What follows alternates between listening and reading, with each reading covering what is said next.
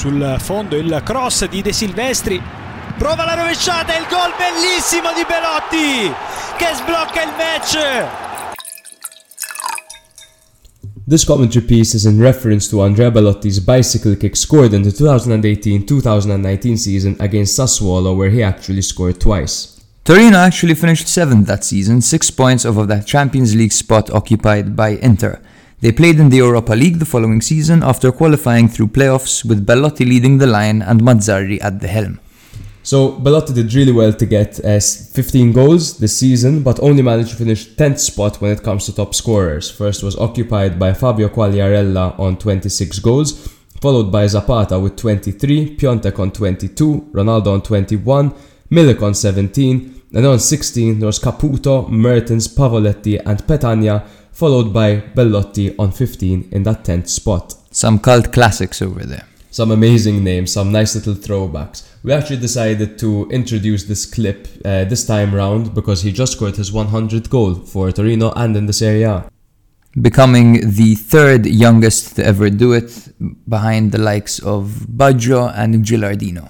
Just coming back from injury and already netting goals, so we're excited to see where he could finish this time round. Wagwan and welcome to episode 12 of Serie A Spotlight. We're your hosts Matt and Jake. So finally, the hectic midweek fixtures have come to an end, and we're back to regular weekend fixtures. We saw a lot of excitement this time round. We saw Vlahovic netting a hat trick. We saw some key games like Milan against Roma. Um, we saw Napoli get three points again, and even some upsets in uh, Juve dropping points against Verona. Yeah, it was a crazy week of football. Um, you know, we've started to expect this from Serie A. What an entertaining league it is. Best league in the world. Best league in the world. Don't at me. Uh, don't forget to give us a follow, guys. We're on Twitter, we're on Instagram at Serie A Spotlight. We're quite engaging ourselves, so feel free to send over any feedback, questions, or hot takes. We'll jump right into it. The first game was in the Stadio Olimpico, where Roma hosted AC Milan. Milan managed to get away with a victory, two goals to one, but wasn't made easy at all after Theo Hernandez got a red card in the 66th minute. So for Roma, they were coming off a 2-1 away victory over last place Cagliari. Um, however, they do remain the only team to take points of first place Napoli. They have played a lot of the top seven teams so far this season, and we know that they don't have a great record. In fact, they've only gathered one point in total against Juventus, Lazio, Napoli, and Milan. Milan, on the other hand, coming off a well earned 1 0 victory against Torino, remaining undefeated in the Serie A this season. Still missed Maignan in goal, who obviously still overcoming his surgery, replaced by Tatarusanu, and also Brahim, who was an unused substitute after recovering from COVID, replaced by Krunic. In the 25th minute of this match, Zlatan scored a free kick, a low hard drive to stun Rui Patricio, his 400th career goal and his 150th in Serie A. In the 51st minute, there was a disallowed Leao goal where Ibra managed to give a fantastic assist where he chested the ball down into the path of Leao. Leao flicked the ball over the goalkeeper and put the ball in the back of the net, but turns out the Swede was marginally offside. In the 57th minute, Kessie netted from a penalty, sending Patricio the wrong way. This was won by Ibrahimovic after some great work on a counter attack by Theo Hernandez. Nice to see that he's finally releasing that pass once he nears the box. In the 66th minute, Krunic lost possession in midfield to Pellegrini, who reached the edge of the area and he was about to shoot really when Theo decided to throw himself at him in a very, I call it, childish defending, where he launched his body face first into Pellegrini's legs. Um, that caused a second yellow card for Theo Hernandez in the 66th minute. Milan down to 10 men was never going to be an easy task against Mourinho's Roma.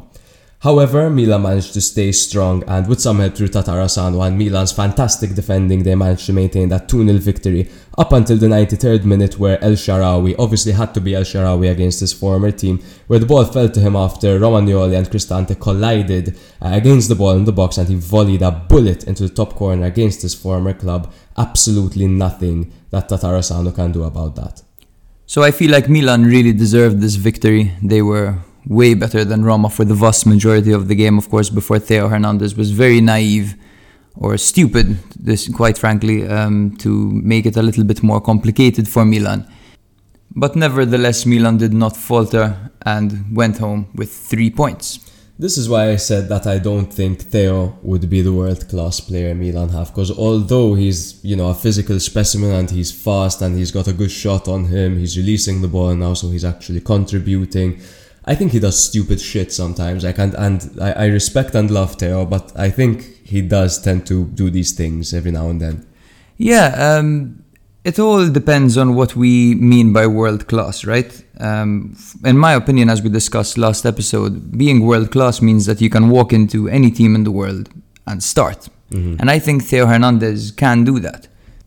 I think if he had some stronger competition, then his place might be in jeopardy. Obviously, it depends on who that person is, but we see, for example, Darmian getting time over Dumfries? new signing, Aha, Dumfries. But Dumfries is nowhere near as good as Theo Hernandez, you know? Absolutely not. But my Theo- point is that the, the manager is opting for a more stable option, maybe not as dangerous going forward, although he's very dangerous going forward, Darmian. Um, but yeah, someone more stable, perhaps, who doesn't take unnecessary risks at times. Um, I think that what Theo has to offer is irreplaceable. You can't move, you can't replace what he does. You know, going forward, he's an animal and he's actually improved defensively too. Um, not to mention his speed is unmatched by your average player. The lapses in concentration you are referring to might leave eventually as he continues to mature. You're Keep in mind that he's only 24 years old. Um, he seems a bit naive at times, sometimes a little bit cocky, way too cocky to be honest, um, losing the ball recklessly or going for a dribble um, when there's no coverage behind him. Um, or getting sent off and you know putting the result in danger. But I do feel like he's probably the best left back in the world. Yeah, yeah, I mean he's missing the Inter game as well because of that decision. But I like your point, and and turns out I I agree with you now. Yeah. um, what you said about him having something irreplaceable, and he needs to get that game time in order for him to become a better player and get experience and stop making those mistakes. So Yeah, and being a protagonist is definitely beneficial for him. yeah, hundred percent, hundred percent. Um, Roma fans were being racist towards Ibrahimovic. Something about Rome, right? Maybe it's the Fontana di Trevi or something. but you know, Lazio and now Roma. maybe a bit of a classic, you know, mindset. The fans have actually received a one-match ban for this. Oh, that's cool. That's cool. Yeah. Just the ultras, or is it the entire? I think the entire fan sector cool. of Roma. That's- but one match, what's that gonna do? I, I know, but but now they're showing that they can actually make. They're starting to make actual tangible decisions, Yeah. whereby they'll they'll ban, you know, supporters. If they do it again, they're gonna ban them for two games and then five games. You know what I mean? But I feel like they're way too lax with this, and it shows that they're not really serious about it. And even if they do chant again, that they're only gonna get a one-match ban. No, I, I agree that it should be heavier penalties. I'm just saying it's kind of a good sign that they're actually making some tangible decisions now. But yeah, they, they should be harsher. Um, but it's no wonder that Roma fans hate Zlatan because, like I mentioned earlier, he got his 400th career goal, his 150th in Serie A, and 13 of those were against Roma, and on four occasions they were braces. Yeah, they must have nightmares about this guy. Lit- literally, man. And it was also nice, I think, to see the Zlatan and Mourinho reunion. I watched a clip about Zlatan talking about the difference between Guardiola and Mourinho. He said, not much of a difference, but the difference is that one of them stimulated me, whereas Yeah. the other didn't stimulate me. And fucking bad blood between him and Guardiola, right? terrible blood, terrible Yeah. blood. Um, it was nice to see him, of course, score that free kick. Normally, he's not very good at free kicks, but No. these these players have these moments in them, like we saw Ronaldo in the Champions League Uh-huh. recently. You know, um, they just they're made for these special occasions. And he scored. Of course, the fans were chanting, and he looked fueled. Yeah. Did you see his face? He, had, he was standing still, staring at the at the Bro. Roma fans with his tongue out, and he's just flicking his tongue from left to right. It was crazy, but man, apparently he like shushed the supporters and told them like you're gonna be racist now after his Yeah. goal, and he got booked by He got ref. booked, yeah. That's fucking bullshit, man. But Maresca had a shocker, to be honest. He issued so many yellow cards um, and made a bunch of mistakes, to be honest. it was quite a dirty game though. That Yeah. kick of Veretout towards At the, end, end, that that said, deserved like, the red card. That that was a clear red Yeah, card. yeah, A clear red card. And apparently there was a foul on Krunic on the build-up play to Roma's goal. okay. Yeah, and Okay, he did, didn't he didn't that. he didn't spot that. Okay. Um, another thing is that Maresca, the referee, actually got suspended after this game. What? Yeah, yeah, his decisions were so bad, and Oh this isn't the God. first time that we've seen shockers from Maresca. We remember, you know, the last game I remember him being in charge of was when Donnarumma told him, "You always want to be a protagonist." Ah, you know? yeah, that was against Napoli. I think. against I think it was Napoli. Maybe I can't remember right now. Interesting. Interesting. Do you think now this is something I was thinking of recently? Imagine Kessie leaves in January, Mm-hmm. right? He goes he goes to a team that's willing to give him what six million a year, something like well, that. Well, way more than that. Eight, Yeah. ten. Yeah, maybe he goes to Newcastle. Apparently, you know they might be interested. Yeah. Um, imagine he leaves in January. Who steps up to take Milan's penalties? Now I know there's the obvious shout in Ibrahimovic because he was the second penalty taker, and before Franck, he was the main guy from the spot. But someone that plays every single game, someone reliable from the spot who does it consistently. There are a lot of penalties given out in Serie A for good reason, obviously. Um, but Milan needs someone consistent to step up. Yeah. Who do you think that could be? So weirdly enough, the guys we've seen step up to take penalties most from this Milan 11 would be Romagnoli and Kjaer actually, and I don't recall either of them missing. So those are actually two options we've seen. Bonucci taking penalties for for Juventus recently. Um, I could imagine Tonali perhaps eventually becoming that guy. That's what I think. Yeah, I can imagine. Of course, Zlatan would be the guy immediately. As well as probably, I don't know, Theo, Theo? Hernandez could Theo? probably do it. shout, man. Rebic could probably do it. Rebic. Leao, I've never seen take a Yeah, penalty there- actually. there's a lot of rotation, so there wouldn't be the same man consistently. Because even like we mentioned Tonali, because he's quite a, a stable starter, his place is occasionally taken by Bennacer or Krunic. So you're just gonna have someone different taking the penalties every single time, you know. Yeah, and speaking of, um, it was actually Kessie this game who stepped up and Mm-hmm. scored. You know, he's become a very important player for Milan. Um, you know, despite all the contract Yeah. issues, he has scored about 30 and 34, if I remember, penalties for Jesus, Milan. Yeah, wow. something like that. It's a very good conversion rate. That's and at the end of the game, you can see him explaining to Bakayoko. You know, he was like, "I waited, I waited, I waited." He dove, and I shot the other way. Exactly. He, Yeah. he doesn't take his eyes off the keeper. He doesn't. he just knows where the ball is. He knows where the goal is. He stares them down. the keeper down. It must feel like an eternity when Kessie's staring at you running at the ball. Literally. It's quite a slow run up as well. It It's is. intimidating. But Kessie has something like pretty much like we're saying about uh, Theo. Yeah. He pretty much offers something not many uh, players offer in the central defensive midfield because he's got really good passing of the ball. He's good bringing the ball forward, but then he excels defensively and sitting between the midfield and the defense, covering for defenders when they're going up. He's irreplaceable in my opinion. We've seen the combination of Bennacer Tonali that is good, but does anything replace Kessie alongside one of his teammates? I think the physicality combined with the technical ability that Kessie has makes him a very unique player in his role and very hard to replace. Um, I understand the contract demands, to be honest with you, because I think there are clubs that would be willing to pay that. I just think it's unfair what he's doing after, you know, the words that he stated yeah, a few months ago. I also want to highlight Leao's development this season. He looks like twice, perhaps even three times the player he looked to be last season. We saw it in flashes, we saw what he could do in glimpses, but um, first of all, he's built differently. He clocked the highest speed in Serie A match day 11 with 34.78 kilometers an hour, faster than Singo actually, who had a glorious sprint. He looked so fast on. Yeah, but um, I want to highlight that I think he's heading in the right direction and he could potentially be a top player very soon. Leao is a very strong reference point in this team, man. Yeah, all his colleagues say that he has Ballon d'Or potential. Like, Uh, maybe in the future. Oh, he's he's around 22 years old. 22, Leo. I believe, yes. Around something like that. No, he he's got mad potential, and to be honest, I hope he's one of those players that just sticks to one club and and shows his entire career to Milan because I really think he can develop into someone who'll do historic things for for Milan one day. yeah, I can't help but feel, uh, you know, I, I imagine him, I imagine Real Madrid coming in for him and him going. In and, the you know, future, yeah, yeah, yeah. yeah. Or maybe a Bayern. Or like a, oh, Bayern would be such a. That'd be so weird, Oh, you know. be- be I- nice. I can't think of a single player who left Milan for Bayern during their prime. it's true. It's true. You got Van Bommel from Bayern, I think. No. Maybe. Uh, some, something like that. I don't know. Um, but yeah, that, that has been very important to the team, and like I said, he's a very strong reference point. A lot of the action uh, comes from him slowly making his way into the middle of the field and then bursting in pace, man. Yeah. He's so good at, and he's trying crazy shit in front of the goal. He's adventurous, he's reliable. Yeah. His finishing is, is better than it was last season. Last season his finishing was atrocious. I still don't want to see him as a number nine, Yeah. but his finishing has gotten better.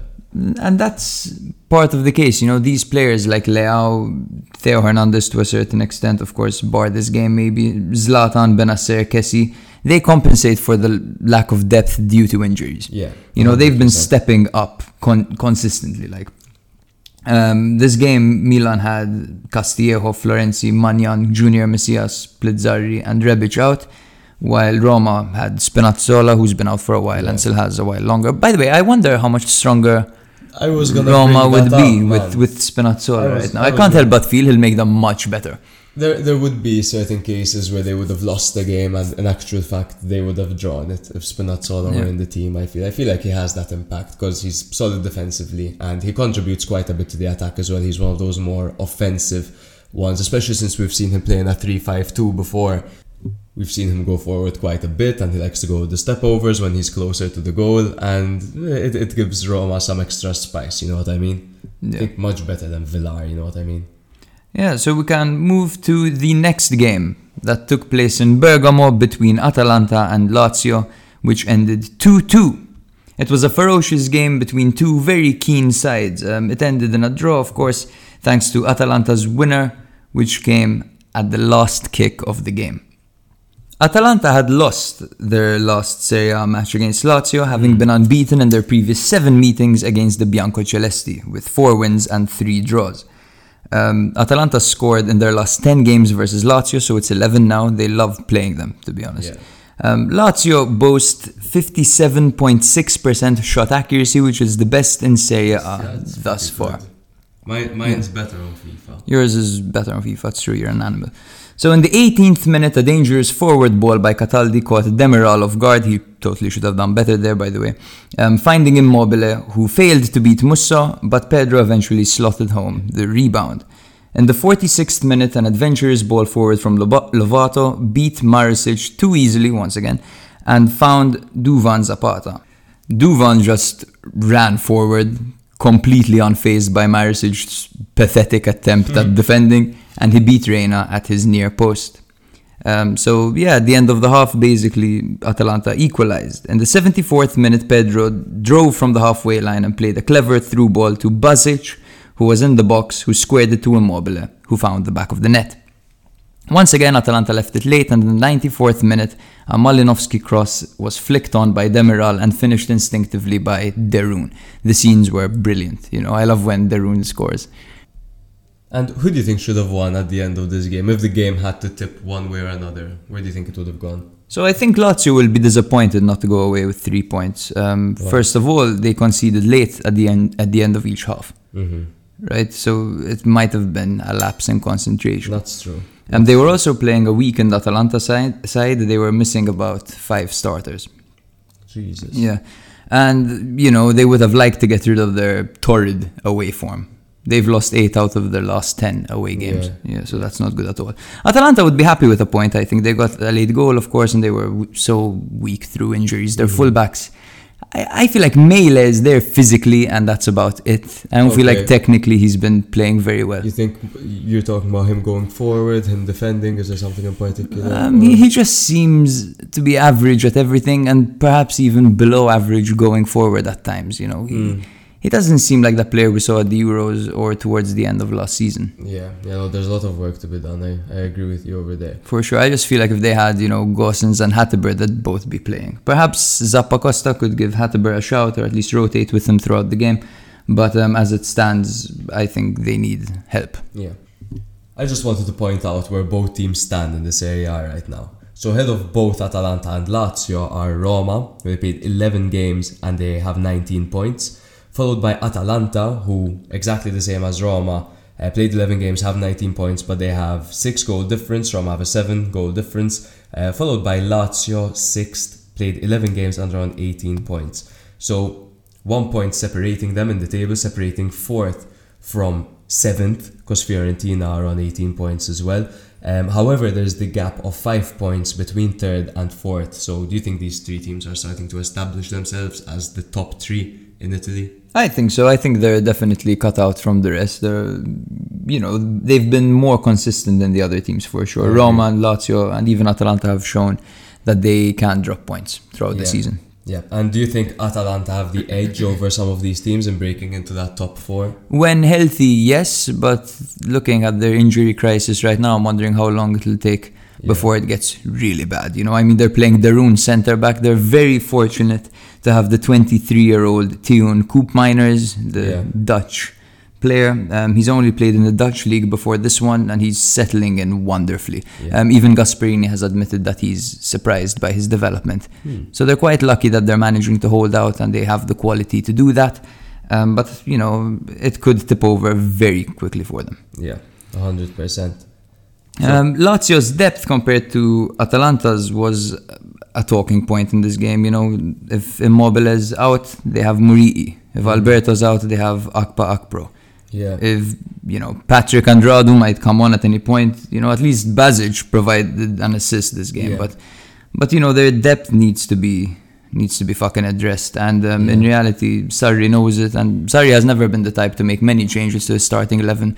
But once again, this year, um, Lazio have made the least substitutions. Mm-hmm. They've, least, they've used the least players. Jesus, and that's not good for their schedule. Definitely Um, not. Atalanta, on the other hand, and then um, you know they take out Ilicic, they bring on Muriel, they take out Pasalic, and they bring in Malinovskyi. Their depth is crazy, and It on the other hand, It Atalanta, it's very good. Not as good as Inter's, but it's very good in itself. And I think, to be honest, that might take them further than some of these fourth place, fifth place teams. I think they'll end up breaking into the top four. I think they'll find some consistency. Yeah, probably. I tend to agree with you. Um, I'm wondering how Zaccagni will affect Lazio when he Mm. returns. Mm. Do you think he'll make them better?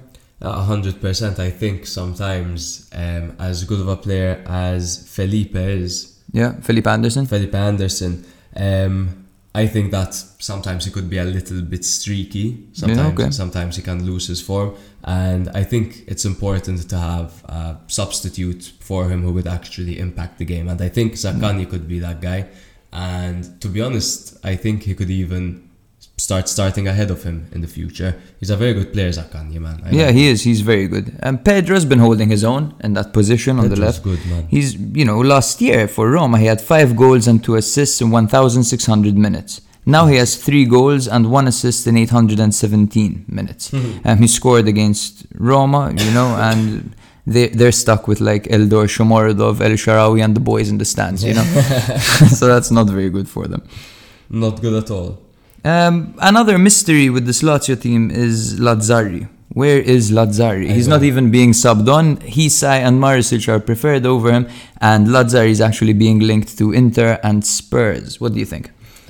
I, think it's bullshit that Lazzari is not starting these games. I think he's much better than Marusic is. I think he provides more going forward 100%. And he's a hard-working guy. He'll defend a lot. Granted, he doesn't have the strength to outbeat a, a lot of players, but mm-hmm. you know he goes in for the tackles and he gets the tackles and he works hard down there. And he he just makes Lazio a more dangerous side. I Yeah. feel. And I I don't feel like his position should be up for contention out of all the players they have. But don't you feel like the fact that Milinkovic Savic and Luis Alberto are so offensive that they require more defensive fullbacks? Because I think that's what Sarri is saying to himself, you know? But you see other teams go forward with offensive minded players in the team. I think you see other teams do it. I think even for example, um, how you know Theo goes forward and Kessie covers for him, Yeah. for example. I feel like these things can be implemented for Lazio, even if it means Milinkovic Savic has to do some covering. Yeah, but Milinkovic Savic and Luis Alberto aren't the type of players to cover. You lose a lot of their best qualities if you're playing them like you play Kessie and Bennacer, you know? Yeah, that's true. Or Anguissa at Napoli. There's also Leiva who kind of plays that role. Yeah, but Leiva sucks, man. He sucks, dude. He's fucking slow.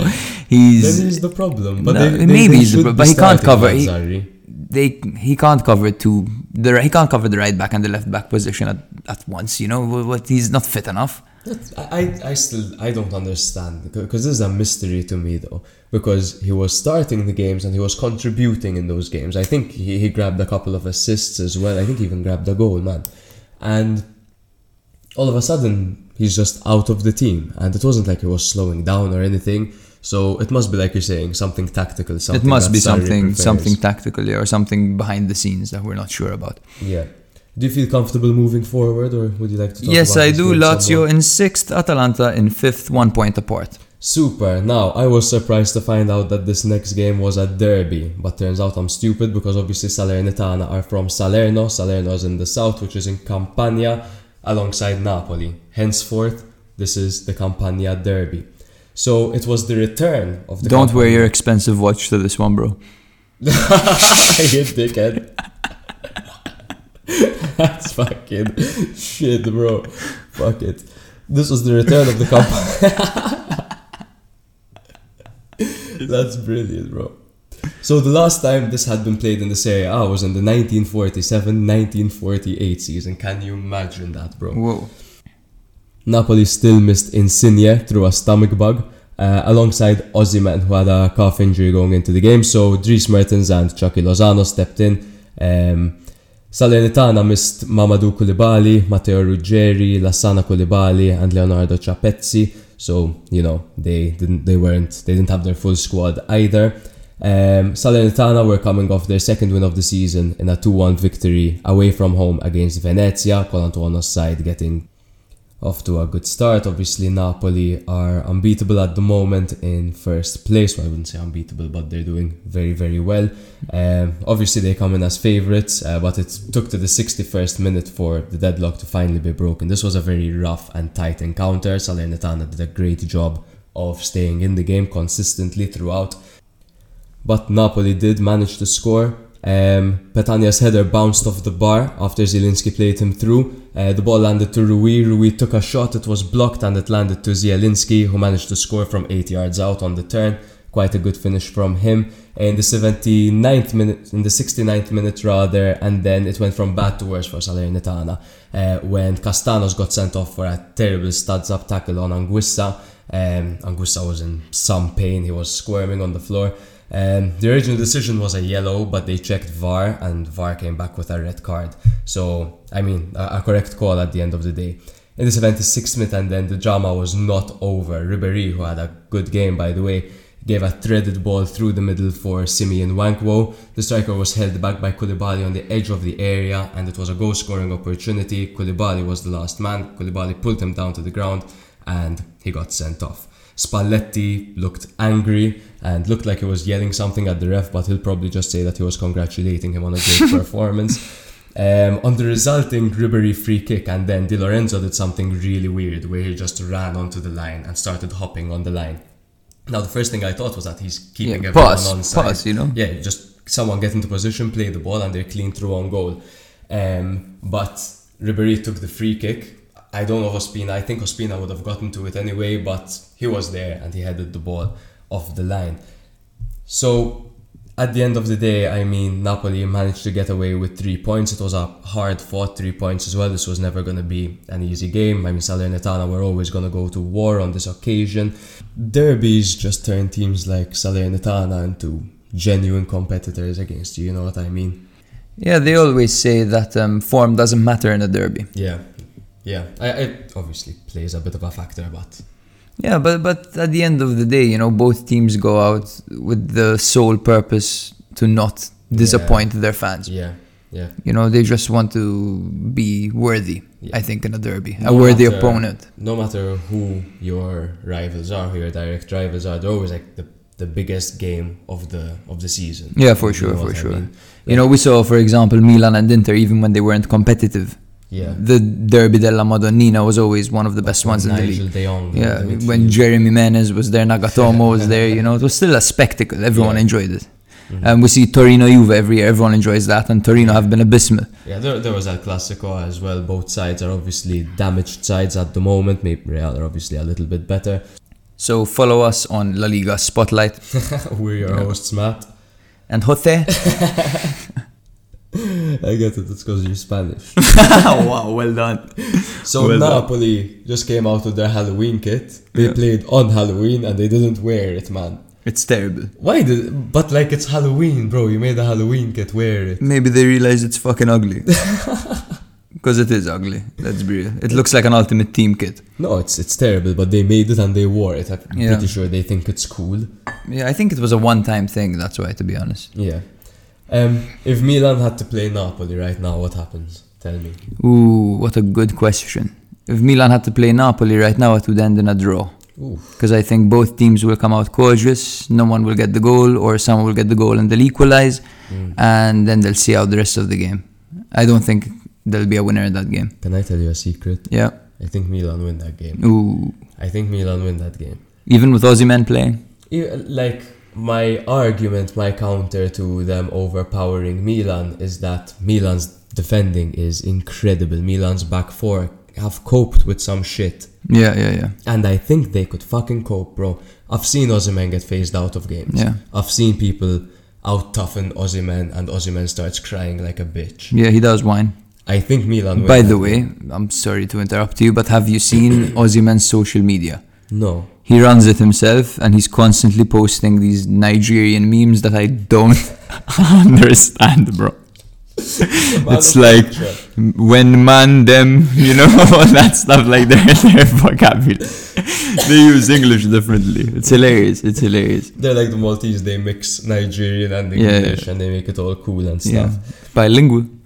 So Salernitana, obviously their position didn't improve, but perhaps their morale might might be somewhat improved after a good performance.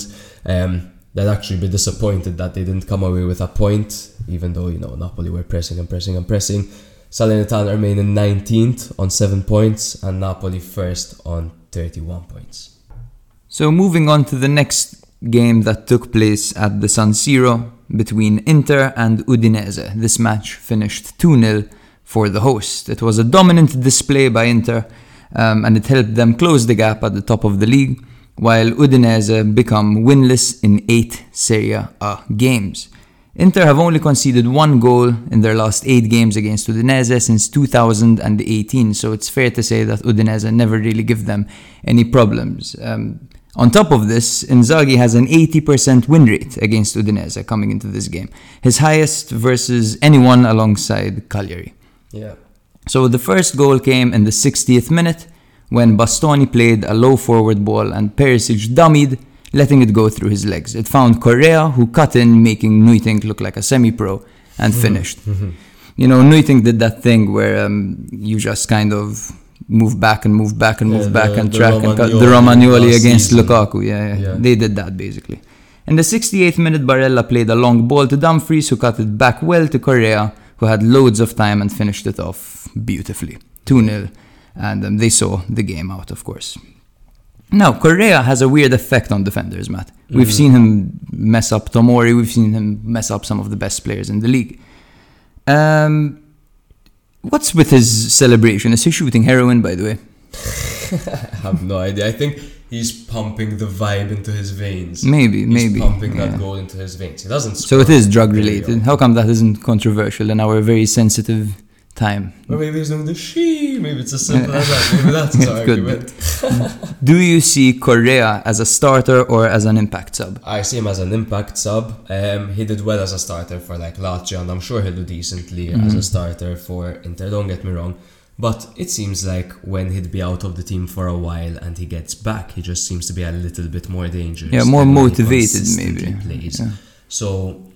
For that reason, it's an unfair reality for him. But for that reason, I'd like to see him coming off the bench, man. I think Dzeko and Lautaro is the way to go. Yeah, I agree with you. Um, there's a certain factor that comes into play with these types of players, like Muriel too. Um, you know, coming into the game, they provide this explosiveness that they don't, that doesn't really stand out at the mm-hmm. beginning of the match. Yeah, exactly. You know, I don't know if it's a lack of fitness maybe, or the fact that they are quick mm-hmm. and everyone else would be tired. Mm-hmm. But you know, So Lautaro intrigues me because he's a goal scorer. He's, but he's not exactly like a target man. I'm I'm interested in seeing.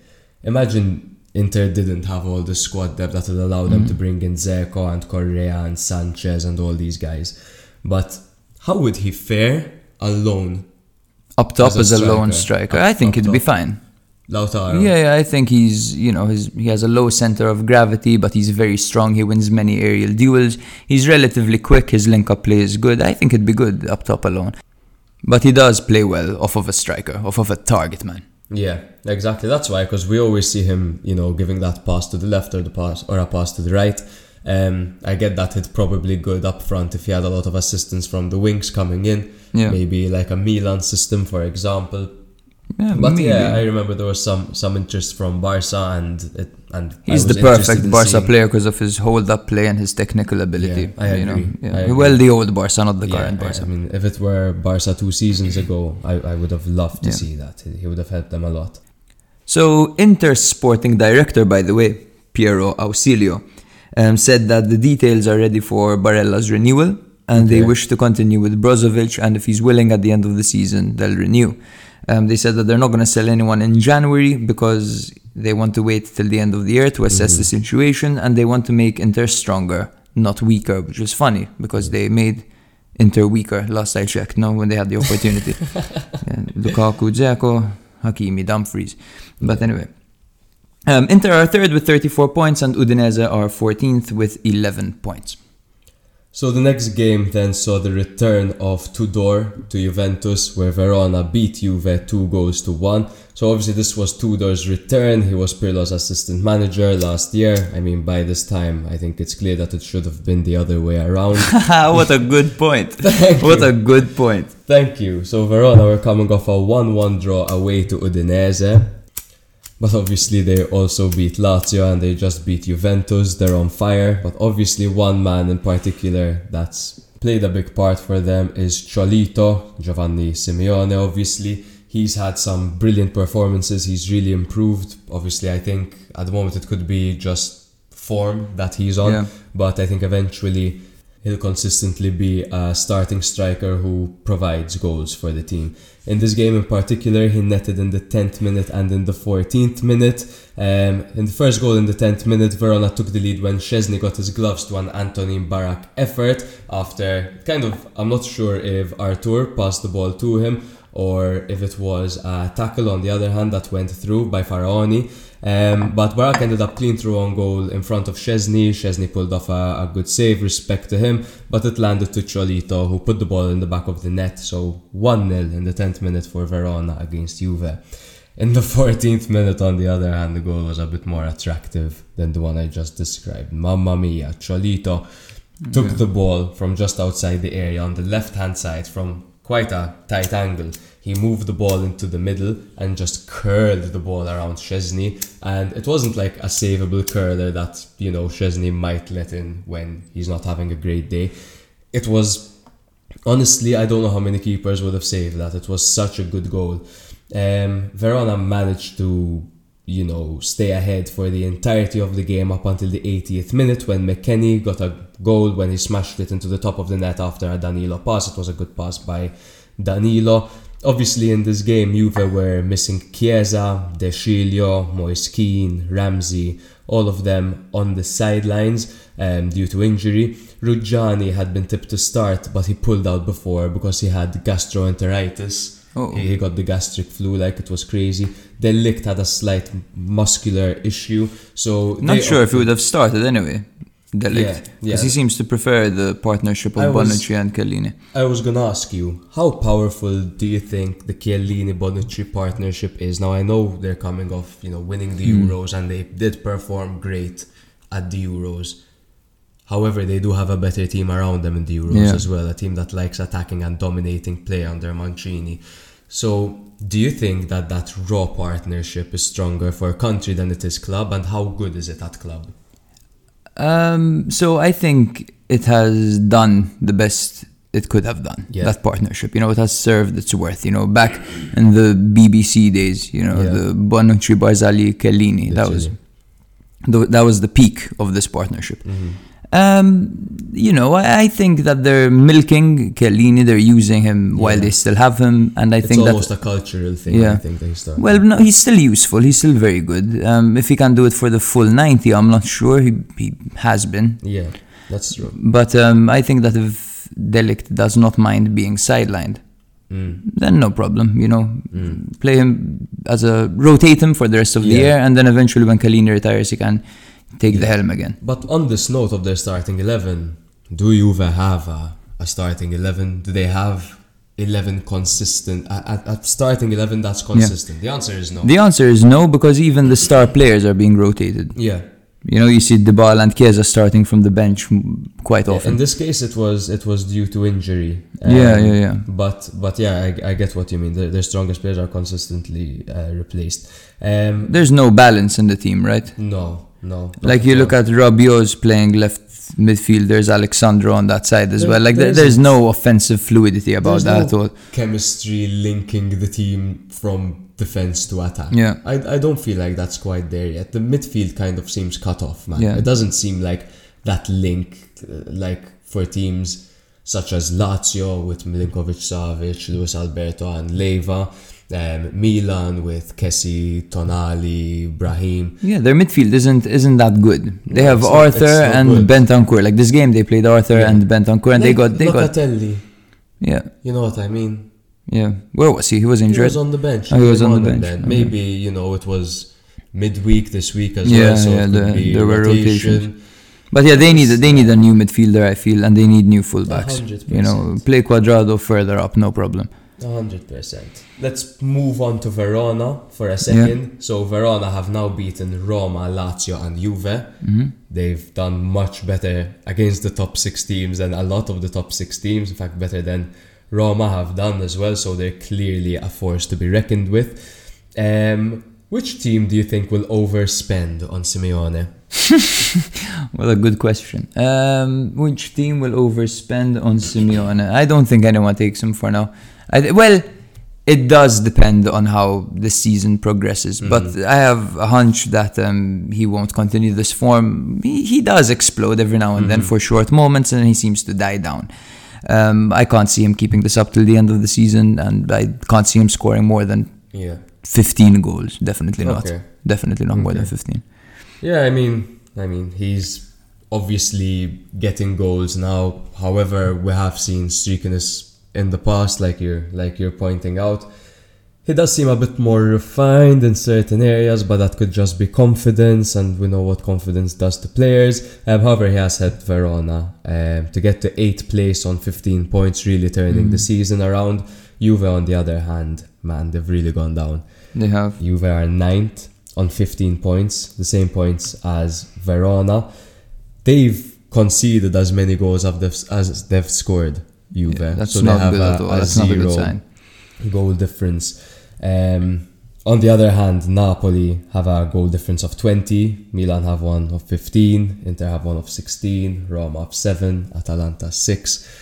So Juve have a lot and a lot of improving to do, man. Yeah, definitely. Um, you could see it as a year zero type of thing. You know that they're starting from the very beginning, and it's another turning point for them, another season of change. Mhm. They they had their injuries, it's true, but two two losses on the trot Yeah. is just disappointing, and especially the one before against Sassuolo, for example. Like Verona are hot at the moment. Sassuolo were not hot at all. No, at all. Sassuolo were No, not hot. Like we Yeah. criticize them week in week out. They lost to Empoli right after. Yeah, exactly. Yeah, yeah. Exactly. So that's that's where we're at.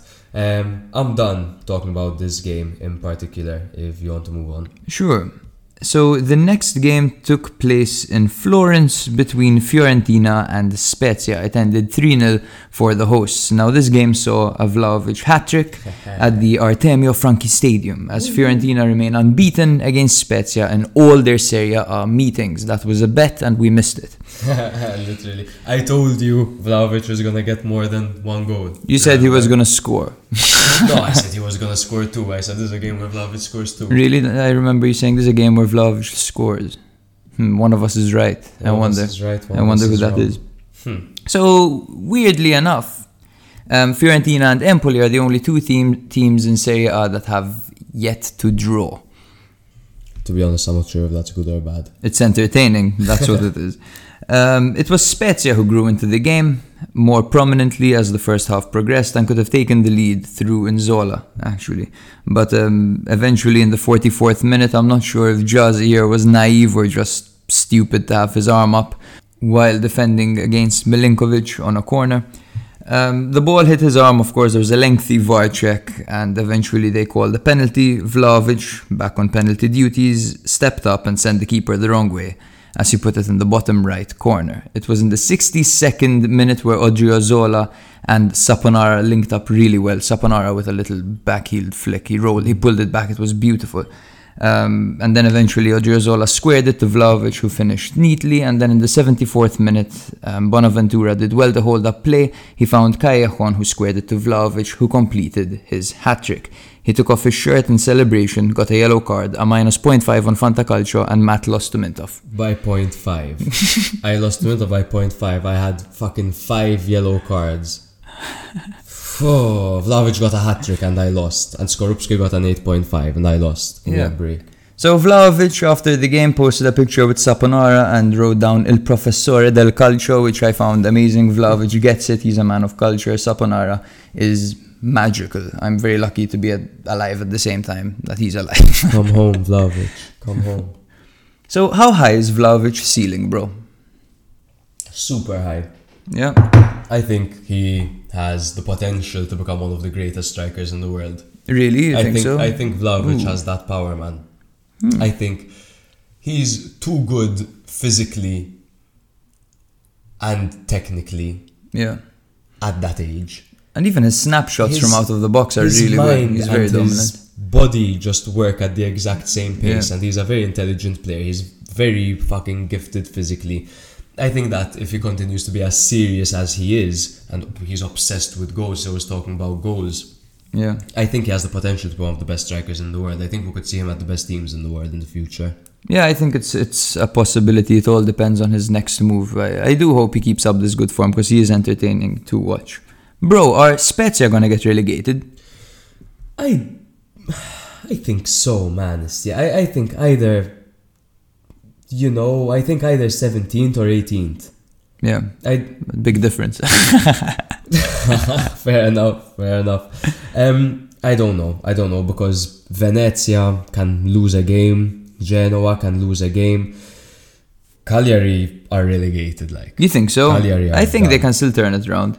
I think the players are too good. But I don't see anything from them, man. And they've already hmm. changed their manager, and this manager isn't hitting it off. You think more time is going to get them better performances? I don't know. I see Joao Pedro and Balde growing into a pairing, and Pavoletti there as well. There's Marin Nández. We, we always talk about these guys. I think eventually they'll get ticking. Yeah, but they're rubbish. All they need is a few more they're, wins. They're actually terrible. Yeah. I don't want to talk about them too much because I have them, and I want Yeah. to talk about them then. Yeah. But they, they yes, they're they're getting I think.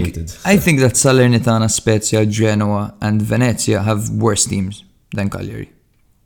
I agree with you. They I play better. Currently, they're playing better. That's for sure. But they're they don't have as much talent as But Cagliari do. their players just don't seem motivated at all, bro. Yeah, and you can't yeah, say yeah. it was their manager because they changed their manager around and, they still don't look motivated. I think if Joao Pedro doesn't score in the first half, then he's gonna be pissed and, and Yeah. he'll have a weird attitude in the game. He tends to do that.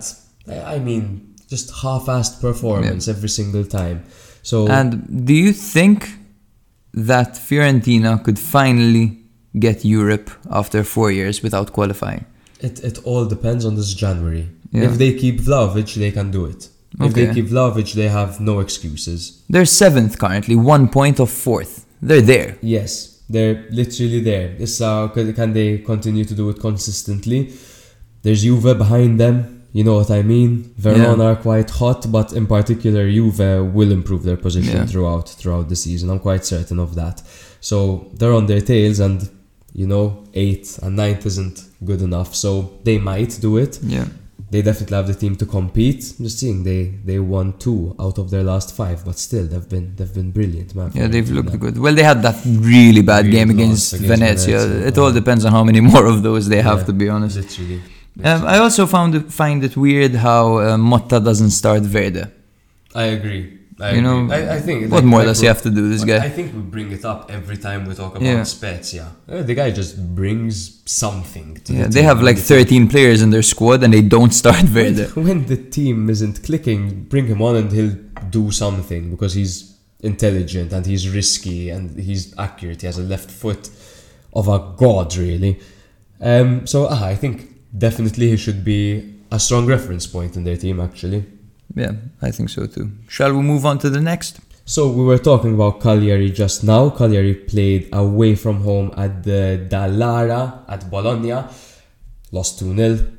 Classic Cagliari fashion at the moment. It would, you know, be a good result for Bologna on the other hand, um, who although didn't have the performance of their lives, managed to get three points, which is very important for a team like Bologna.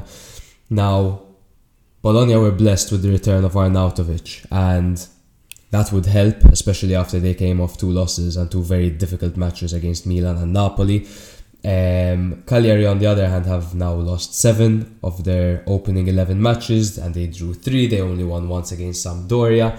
Um, and they also hadn't won in the stadium in 12 years. So, obviously, there was a favourite in this game. Um, so they were both pretty aggressive from the start, but the first half didn't really materialize into anything exciting. I know there was a free kick that's mine. I know there was a free kick that that forced a save. That was pretty much it for the first half. In the second half, on the other hand, on the 49th minute, so four minutes in, instantly, um, the first chance really brought the first goal of the match when Medel played the ball forwards to Arnautovic um, Arnautovic dummy to let the ball go through his legs and put it. He put Silvestri clean through on goal, who beat Cragno at his near post with the outside of his foot. A very good finish, and he does this sometimes. He's really cool. Um, after that, Arnautovic got close on a couple of occasions. He had a half volley that went just wide. It was a very powerful attempt. Another one saw a good save by Cragno after Barrow played him through. So Bologna did have their chances. Cagliari, on the other hand, weren't really performing well at all. Um, Sansone hit the post from a long range effort after Lykogiannis lost possession in the midfield. And then in the 90th minute, things changed when Caceres was sent off after smashing the ball into Dominguez's legs, causing Dominguez to lose his footing and fall on the floor. Obviously, the ref at the time uh, was helping out. Well, there was a fight basically in the penalty area between Gary Medel and, and whoever Yeah, it was. As usual. As usual, classic Gary Medel. Um, He gets a yellow every time I watch him. yeah, but he must the the ref must have been told about about what Caceres did, and he went over and showed Caceres a, a red card. And then it was the corner that led to the counter attack that got Bologna their second goal. Sansone took charge of this play, bringing it forward and playing Arnautovic clean through on goal, who made no mistake, beating Cragno at his near post again. Um, Arnautovic was in the mood, wasn't he? yeah, he was in the mood. He was really good. That flick on the first goal was incredible. He gave Yeah. Medel an assist. Yeah, he, he grew into the game. I, I don't think he had the best first half. I don't think anyone really had the best first Yeah, half. no, there was a lack it of quality, a real lack of quality. But to contribute to that first goal, then getting that goal with the last kick of the game, you know, tired heads, tired legs, Yeah. and, he, and he manages to do that. Shows good things. The guy's 30. How how old is he? I think he's like 34, he must be like 35, 34, something like that. Arnautovic. He's 32. 32 years old, okay, Mhm. not as old as I Not thought. Not as old as I thought. Yeah, but he looks lively, he looks good. Still, still nearing Yeah. that, you know? Should start. I was impressed by Bellanova who came on for Cagliari. I think he's doing well since his return to Italy. You know, this is his first time playing in the Serie A. Yeah, he, he's doing as well as he can be in this team. Yeah, yeah, yeah. I mean, And he's not starting, to be fair. He's coming on as a sub most of the time. Uh, so I said Cagliari are going to get relegated. hmm Do you think Cagliari are going to get relegated? I don't think so. Okay. I think they have Joao Pedro, who's on six goals. I think they have Keita Balde, who will score. I think if Pavoletti gets going, they can do it. As we always talk about these guys, but um, I think that all they need is a few more wins, and they, they have the quality to get them. I think that Genoa and Spezia and Salernitana are the guys who are really in danger. And yeah, Spezia, Genoa, and Salernitana, those guys I think are are in trouble. I don't know. It's hard to say, Yes, it is, especially it since they only won one match. It was against Sampdoria, so clearly they've got something in them, or Sampdoria simply don't. It's it's an interesting debate over there. Um, but no, man, I think I think as as a team they don't play half as well as as some of the teams you mentioned. Yeah, I I not think yet, they're- but they're a remember the of a mess. season's long. All they need are a few good games. You know, I think they have what it takes to hold the Oh, bigger it's- teams if they play well. What if Joao Pedro just tears his cruciate? Yeah, I mean, there are so many They factors that play a part. But I'm depth, saying if everything goes goes well, they don't have zero depth. I think that with Pavoletti and Keita Balde, they have a better offensive duo than Spezia. They have a better offensive duo than Salernitana. They play with two up front and they have one substitute for Yeah. for that. For so it's not it's not crazy. No, but they play once a week, you know. That- that- that's that's a that's a fair point. I mean, obviously it could be Coppa as well, but Yeah, yeah, yeah. but yeah, I I, I don't know. I see them staying Yeah. where they are basically. Okay, so who who's getting relegated in your eyes? Oof, that's a fucking tough question. Let me look at let me pull up the table right now so I can get a clear look. Table. Let's have a look here. Oh, it looks so nice, Milan in second, and look at all those wins, last Yeah, five, five wins. wins in a row. Jesus. So I think Cagliari will get relegated. I think Salernitana will get relegated, and I think oh, it's between Venezia and Spezia. I think I think Genoa score enough goals to stay up. I think Yeah, I think they're too capable of, of getting goals. they do it to- every year. They they down. survive every year. Yeah. They've, they've been doing this for ages, Yeah. by the way. They, they just don't go down. No, I think I think they'll manage to stay up this season, Genoa. Then it's between Venezia and fucking Spezia. I think. Oof. Come on, make a decision. Ah, it's so tough between Venezia and Spezia. They're, I they're think Spezia, Spezia level. go down. I think they might. I think they might. It, they, look, they still potentially both have managerial changes left in them for the season. So let's just wait a bit longer. Yeah. And, and We'll make this prediction later on. Yeah. Yeah, fair Okay. enough. So the next game took place between Torino and Sampdoria. It ended 3 0 for the home team. Sampdoria had won three of their last four Serie A games against Torino with one draw. Torino had conceded in each of their last five games against Sampdoria. So it goes to show how far this Torino side have come. Torino blew away Sampdoria 3 0, of course, with Belotti getting his 100th Serie A goal, as we discussed in the intro. In the 17th minute, Dennis Praet netted after some Juric trademark free flowing offensive one touch play, basically. um, it took a second attempt, but Pratt eventually got his first goal for Torino against his former side, Sampdoria, Il Ruolo dell'Ex. Always. In the 52nd minute, Sampdoria had a corner that led to a counter attack that was um, directed by Pobega, who um, played Singo through, who was an absolute horse on the flank. He finished off the move very well and scored the 2 0. In the 67th minute, Adrien Silva made sure that Sampdoria fans were left with no hope when he verbally assaulted the referee and was sent off. yeah, classic, classic Adrien Silva. His season just keeps getting better and better. In the 93rd minute, a Bremer ball found Belotti, who beat Audero to net his 100th Serie A goal. With the last kick of the game, Belotti had already hit the post and was desperate for a goal since his return. What a crazy, crazy turnout. Yeah. I knew that Torino were the favourites going into this. I, I didn't think that Spank Sampdoria 3 0. I didn't Yeah. think Sampdoria were so in such a sheer state. Yeah, I avoided this game in fact when I was when I was betting. Um, do you think that Torino is just a kind of place for Juric to continue, continue to like express himself and develop, or do you think that this is a long term project? I think it's a long term project, to be honest. Uh, what, what do you think? Do you think Juric is looking for something else at the like? I don't know. It, it was kind of a sideways move from the Verona team. Um, Pobega and Belotti are leaving, so I don't know. You know, I think they'll have to invest in order to keep him because I, I do see some big teams being interested in Juric. Yeah, as, as, as well. So it could be towards the end of the season he'll get an enticing move, maybe from one of the top seven teams, for example. That could definitely force him away, um, especially if he or when he loses Belotti in particular. Um, but it's also a chance to rebuild the squad. So if he's committed, he's in for an interesting time getting to rebuild the Torino squad after Belotti's services for such a long time. It could turn out great, or it could potentially turn out really badly. Yeah, we'll see. So back to Sampdoria. So we can agree that they are not relegation candidates, right? Yeah, I no, they're not relegation. Yeah, I think they'll pick up.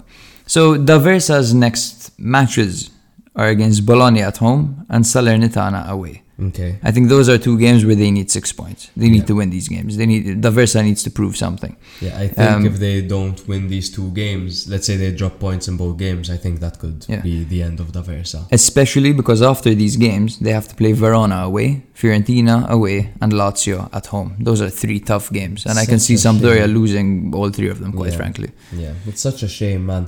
Because they're, they're not a bad team. They're not a bad team at all. But they just struggle. They they can't adapt to games where they get overpowered. I mean, Torino had 16 attempts and Sampdoria had 5. Yeah. I mean, it's it's no wonder the result was what it was. I mean, and Torino had 65% ball possession as well. They, Yeah, they got dominated. They, looked way better than that. They got fucked, man. And Torino had 83% pass accuracy. To be honest, it was a fucking brilliant performance by Torino as yeah, well. yeah, Torino are, they were great. They have so many good players. Yeah. Well, where where do Torino sit at the moment? Torino, Torino are in now 12th. 12th with 14 points, and Sampdoria are 15th with 9 points. They're one point above the relegation pool. Okay, how far do you see Torino going? Or I how much do you see them dropping? I don't know. I think 10th is the highest they can get. Okay. You? Okay. I might think they'll go a bit further than 10th. I Really? might think they will, especially since the gap is so tight at the moment. I see them having a better season than Bologna. Yeah, example, their Torino. I think a very competition is one. Fiorentina, I guess Juventus in that case that you're Mhm. saying, like maybe. Yeah. Well, well, no, you Juve will. Juve No, will Juve push up. will, will push up, yeah. I think But yeah, I mean Torino even tested Juve in the derby. They Yeah. tested them hundred percent. Torino are a serious team. They are, they are, they are. They look better than Sassuolo. They look just as good as Verona. They, they're better than Udinese, better than Bologna. Yeah. It's a shame that I would like to see Belotti leave, so he joins Milan. Yeah, yeah, I'd like, it's- it's I'd like to see Belotti in a new environment. But him under Juric is going to be interesting, that's for sure. Yeah, like I love watching Belotti come on for Italy. When Yeah, yeah, because too. I get to see him from something different. So much spirit. Torino. Yeah, yeah, and like his desire, and then he's a Milan fan. It just it has to happen. But I don't know. Would you like to add anything else on the topic of this game? Uh, that's enough for me. That's enough for you. Then we'll move on to my next game, and this is Sassuolo's disappointing defeat against Empoli. They lost 2 1 at home. I mean, their only goal came through an own goal in this game. This was Dionisi facing his former side Empoli for the first time after winning Serie B with them, so he didn't really impre- impress his former team, who seemed to be under good management under under Andreazzoli. Sassuolo coming off two victories against Venezia and Juve, so I definitely thought they'd get a positive result over here. Boga was featuring off the bench, so I thought maybe they'd have some extra spice to them as well. But obviously, they're still missing Juricic and Obiang at the same time. Obiang providing some depth to their midfield. Yeah. Empoli, on the other hand, are coming off an inspiring performance against Inter, but they still suffered a 2 0 defeat, but it was quite a decent performance by them.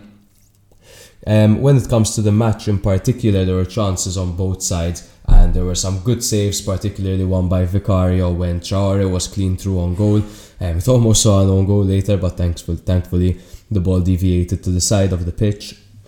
In the 43rd minute, and then Traore's attempted cross deflected off Tonelli, and it hit the back of the net.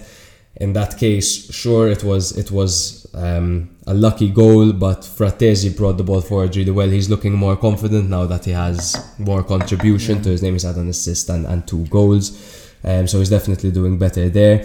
Um, Stulac then saw his inside volley attempt closed off. I mean, sorry, blocked off the line by Ferrari. He headed it off the line, um, and then basically the game changed because a certain man started performing well, and his name is Henderson. Yeah, yeah, yeah, yeah. Henderson had a brilliant, brilliant performance. So first, he gave a brilliant crossing to Haas, forcing a great save out of Consigli. If you haven't seen that save, go watch it. It was a brilliant save. He tipped it over the post really well. Um, Traore later on had another chance, but he failed to hit the target. And moments after that, Chiriches brought Cutrone down in the box after a great cross with the outside of Henderson's boot. Um, it ended up in Pinamonti taking the penalty, hitting it straight down the middle. He got booked for taking his shirt off. Uh, he probably thought he salvaged that point for his team. Little did he know Yeah. that it would be three at the end of it. But Henderson had just given a great ball into Haas. Moments later, he gave a great ball in, uh, forcing the penalty. He had an absolutely brilliant game. In the 92nd minute, Henderson at it again, um, crossed the ball in. It led to Zurkowski heading the ball in off the crossbar. Margins, I'm telling you, there, there was goal line technology coming into play as well. It was really close, but in A the dramatic last- moment. A dramatic moment. Um, Henderson, look, look what he's doing. He's he's good. Yeah. He's a great yeah. player. He's Scottish, isn't he? Yeah, he has not had a single cap for the Scottish national team. I mean, the only guy I see giving him a run for for his money um, is McTominay, I would say McGregor, but otherwise, I think he'll fit into the Scotland team pretty well. Maybe um, I don't know much about the Scottish team to Neither to do I. comment to be honest, but um, he's he's definitely improving. He he hit the post from half pitch this season. I, he did he? I think he hit the post. Yeah, know. he almost scored from half pitch though. Yeah, that's- Yeah, there's something crazy. he might like have that. he might have saved it. Yeah. Um, he so I'm gonna talk a bit about him. Sure, if sure, you sure. Don't mind. I'm gonna give the audience something interesting. So he got introduced to the Serie A, well rather Serie B, when he joined Bari from Celtic for 115,000 pounds. Um, Bari after after a season went bankrupt, so he joined Verona and helped them to promotion from Serie B to Serie A. In August 2019, he became the first Scotsman to play in the Serie A since Graham Souness in 1986. And we can see Aaron Hickey now following suit. Exactly. Bologna's Aaron Hickey. His last year with Verona saw him play for Empoli in Serie B on loan. The next season he joined Lecce on a four-year contract. However, shortly after, just one season after, he joined Empoli and obviously he's doing bits for them now. For Lecce he played 38 games, so he played a full season consistently and he even contributed three goals. He's a great player. How pivotal do you think his role is in this team? I think he's very important for them. I think Empoli have a few good players, and I think that he's one of them. Yeah. Sassuolo have struggled though this season. They've seriously struggled. Yeah. Seriously struggled. And it's a shame because I thought they picked up in, in Yeah, form yeah, and I thought that they'd start doing a, a little bit better. But it goes to show that they can be naive in these smaller games, right? Yeah. In the big games, they show up, and the small ones, they, they don't all the time. But I, I, to, to be honest, man, Berardi is the only guy playing. Yeah.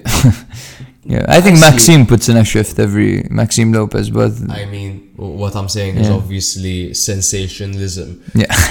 But Berardi going forward, I mean, it, it's pretty much just him. I don't think he's the most creative Raspadori. Defrel. Obviously, they're missing Juricic at the moment, Mm-hmm. and, and they missed Boga as well, so they offer something else. But none of them on the same level as Mimmo No, no, definitely not. He's he's their best player, of Yeah. course. Yeah. by a landslide. Empoli now find themselves in 11th place with the same points as Juve, 15. Sassuolo in 13th on 14 points, just one point behind Juve. So the next game took place at the Stadio Luigi Ferraris between Genoa and Venezia. Genoa have kept a clean sheet in their last three league games against Venezia, but these came between 1950 and 1963. Jesus. Genoa had won each of their previous seven matches against Venezia and Serie A, back when my grandfather still had balls. Still had balls. Still had balls, man. Functioning testicles. now, Genoa dominated the first half, but they failed to score. Um, failure to convert in the first half seems to be a recurring theme for Genoa. They have one goal in 11 first halves this season. Oh, wow. Yeah, okay. yeah, so they barely ever score in the first half. Destro, a bit of a late bloomer. Yeah. Ballardini made five changes in an attempt to win the game, but it was actually Venezia who got close in the final moments, Caldara forcing Sirigu into a fine save. Now, it has now been eight games since Genoa have tasted victory, Matt. Jesus Christ, eight games. yeah. But they got their first clean sheet of the season, so I guess they can take that away as a positive. now, in, in your opinion, Mm. which team is worse this season, Genoa or Venezia? It's it's really interesting. That's why I was struggling so much to, to come up with an answer before. I think Genoa, they like I said before, they have goals in them. I see them giving teams a hard time always Yeah. because they're pretty good going forward. They're, they're a bit reckless And they're hard allows- to penetrate. Yeah. Um, I mean, them going forward so much, like you can't catch them on the break and, and you can obviously dominate Genoa as a team as well.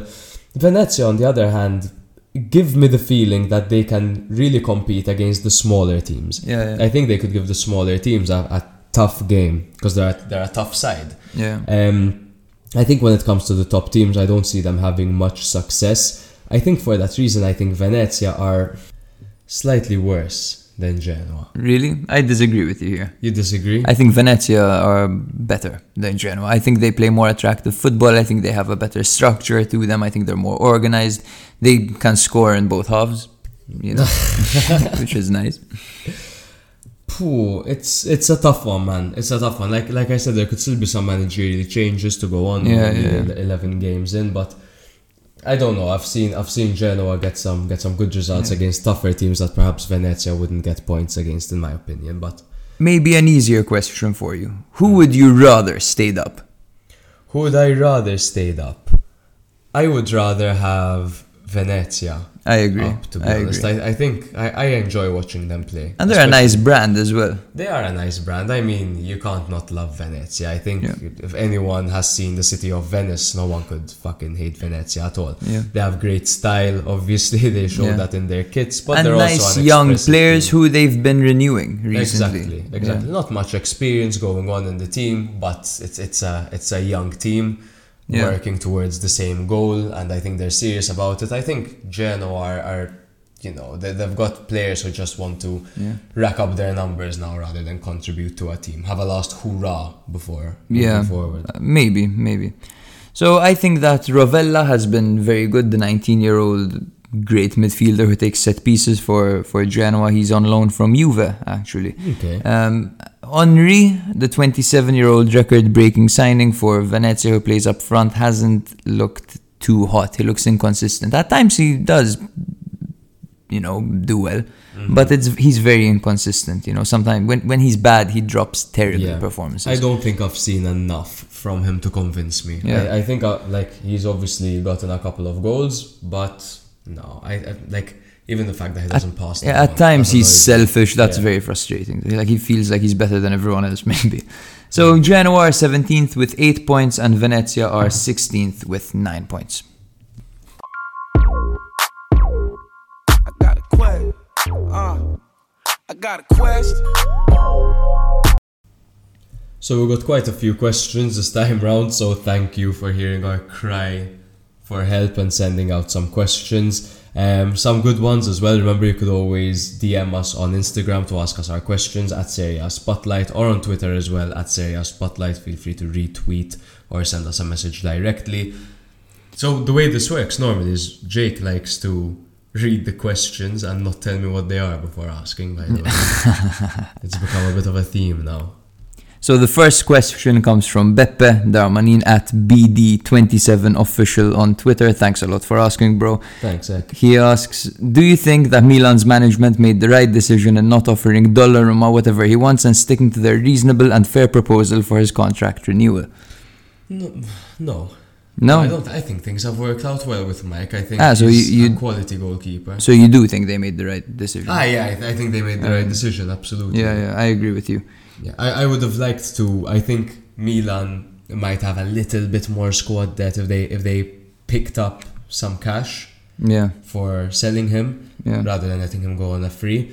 But other than that, when it comes to how the goalkeeping department was impacted, I think it was actually impacted pretty well. Yeah, I, I think we very good. improved in that Yeah. department. Milan definitely improved. especially distribution and he's also Yeah. great at penalties mike and he's he commands the box in a way that well Donnarumma started doing towards the end of his career It's, it's just a good thing that Milan didn't let this guy take them hostage. You know, um, that's very important. And and you know, at the end of the day,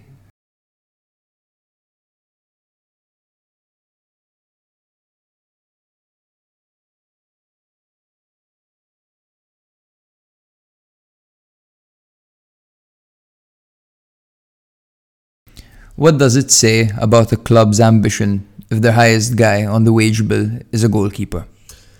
that's true You know. that's true if, if he wants to get those wages there are many places he could Yeah, get those wages but Milan don't have the facilities to have. clubs. He's a luxury keeper. yeah You know, and Milan don't have the facilities to have a luxury keeper that makes eight to ten million a year. You know, I, I think Mike was a, a very intelligent choice, and uh, it's, it's good to see that Maldini had that ace up his sleeve the, the entire time throughout the duration of this. So he had some leverage when it came to contract talks. So, yeah, well handled. The next question comes from Femi at Femi the Punisher on Twitter. Thank you very much for the question. He asks. What are your thoughts on selling Kessie in January versus free in the summer? Our title hopes means keep and lose in the summer, but our bank account says different. Your thoughts? So he's basically saying, should Milan um, keep Kessie for the full season and potentially win the league and make nothing from him, or sell him in January and risk the league and profit a little bit from him? It's a good question. No, it's a great question and one that makes me scratch my head in, in rage and wonder. Um, so I think with the way Milan is shaped at the moment, there's a lot of planning for the future going on. I think the signings that are coming in are all part of a long-term project, hopefully under the same guidance of Pioli. So I think getting rid of Kessie in January and making some money from that gives Milan the opportunity to kind of add something new to that midfield, although no one half as good as Kessie. The thing, Um, the way, the thing I see is that Milan have Adli and Pobega coming in next year, so I can't see a proper replacement coming in in January. You know, so I might argue, you know, keep Kessie unless a great offer comes in. I'm not talking 20 million. You know, a great offer because at the end of the day, winning the league attracts big names. Yeah. So I guess you are still getting something out of Kessie. You're still utilizing him by mm-hmm. using him to win the league and attract Yeah. attracting big names. It all depends on how dire, well, it's not dire, but what the financial situation with Milan is, whether they mm-hmm. afford to keep on losing their assets, because at the end of the day, players are assets and they keep losing them on a free. Um, but if it means winning the league, like like Yeah. you're saying, then I'll take the league and then you know lose a player Yeah. at the end of it. And like you said, some good names coming back from loan. Um, there's obviously Bennacer and Tonali that do a good job together. I think Tonali is proving not to be a passing midfielder. Well, he is a passing midfielder, but also offering a lot of defensive contributions. Literally, the commentator today compared him to Gattuso. Yeah, yeah. So we still have that physicality. He's a great talent. Milan rather still have that physicality in, in the midfield in Tonali. Yeah. Steve Colero, my boy, at Steve Colero on Twitter, asks if you could pick one player from the current top 10 teams in Italy for Milan, who would it be?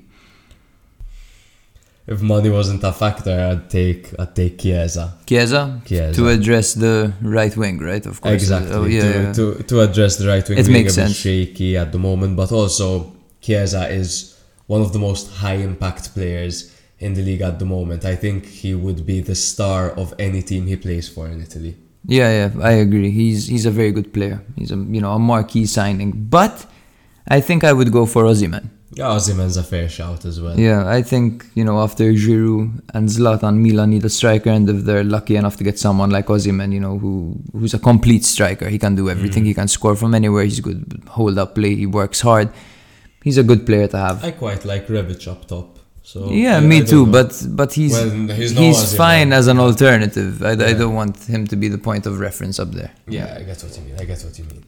And our final question comes from Seb Rousey, my boy, at S Rousey on Twitter, and he asks, "Who is the worst keeper in Serie A so far?" That's a good fucking question. And I've thought about it, and I've narrowed it down to two. Okay. So one of them has picked up, the other one hasn't. So I think the worst is Audero right now, Okay. and I think second was Szczesny just because of the horrific start he had. You know, I I- don't think there was a goalkeeper who made as many mistakes as Szczesny did, but Audero, to be honest, has conceded a few soft goals this year. He has, and there are some other keepers that have Yeah. conceded soft goals but are still great goalkeepers. Vicario being one of them. Yeah, He, or- he's conceded, and he's, he gave away that penalty early on in the season as well. But I still think he's a good goalkeeper. But these guys pull off good saves, like even Belic, you know, Yeah. Vicario, as you mentioned, Skorupski. These guys do fuck up every now Mm. and then, but the amount they save compared to how much they fuck up is way larger. I think if, if we're talking about the role they are supposed to be filling within their team, I would say Szczesny is the worst this season because Yeah. Juve, I mean, they're, they're used to having a great goalkeeper between the sticks. He was their captain as well. Obviously, I'm referring to Buffon. Um, I mean, and they're supposed to be a top team, and they will probably b- climb their way up the table a little bit now. So I think they should attract a better keeper than Szczesny. Yeah. A yeah. hundred percent. So I I, think for I the agree. boots he needs to fill, Szczesny is the worst keeper in the league. Fair enough. Fair enough. So thank you very much for listening, guys. We appreciate it. Um, this was a particularly fun episode for us. Um, follow us on Twitter at Serie A Spotlight and on Instagram, same handle at Serie A Spotlight. Drop your questions, your hot takes. Give us some feedback. How can we improve this? What do you want to see? What do you want to hear? Yeah. Are we telling them about the? Ah, yes. So from tomorrow, we're going to be posting our predictions for each match day on Twitter and on Instagram. Um, it's useful if you like to gamble because sometimes we win, sometimes we lose, of course. But it's also interesting to interact with us and let us know if you agree or not. Yeah, but don't take betting advice from us. Yeah, that, that's an definitely- important definitely disclaimer. not. But it gives you guys something to shit on us about as well Yeah. if we get if we get any obvious ones wrong. Um, it also just increases our engagement a little bit. It, it's cool to actually speak to people. Um, but yeah, that was the end of this episode, episode 12, going strong, Yes, sir. the late nighters. But Yeah. happy to do it. Thank you for listening, guys, and we'll see you next week.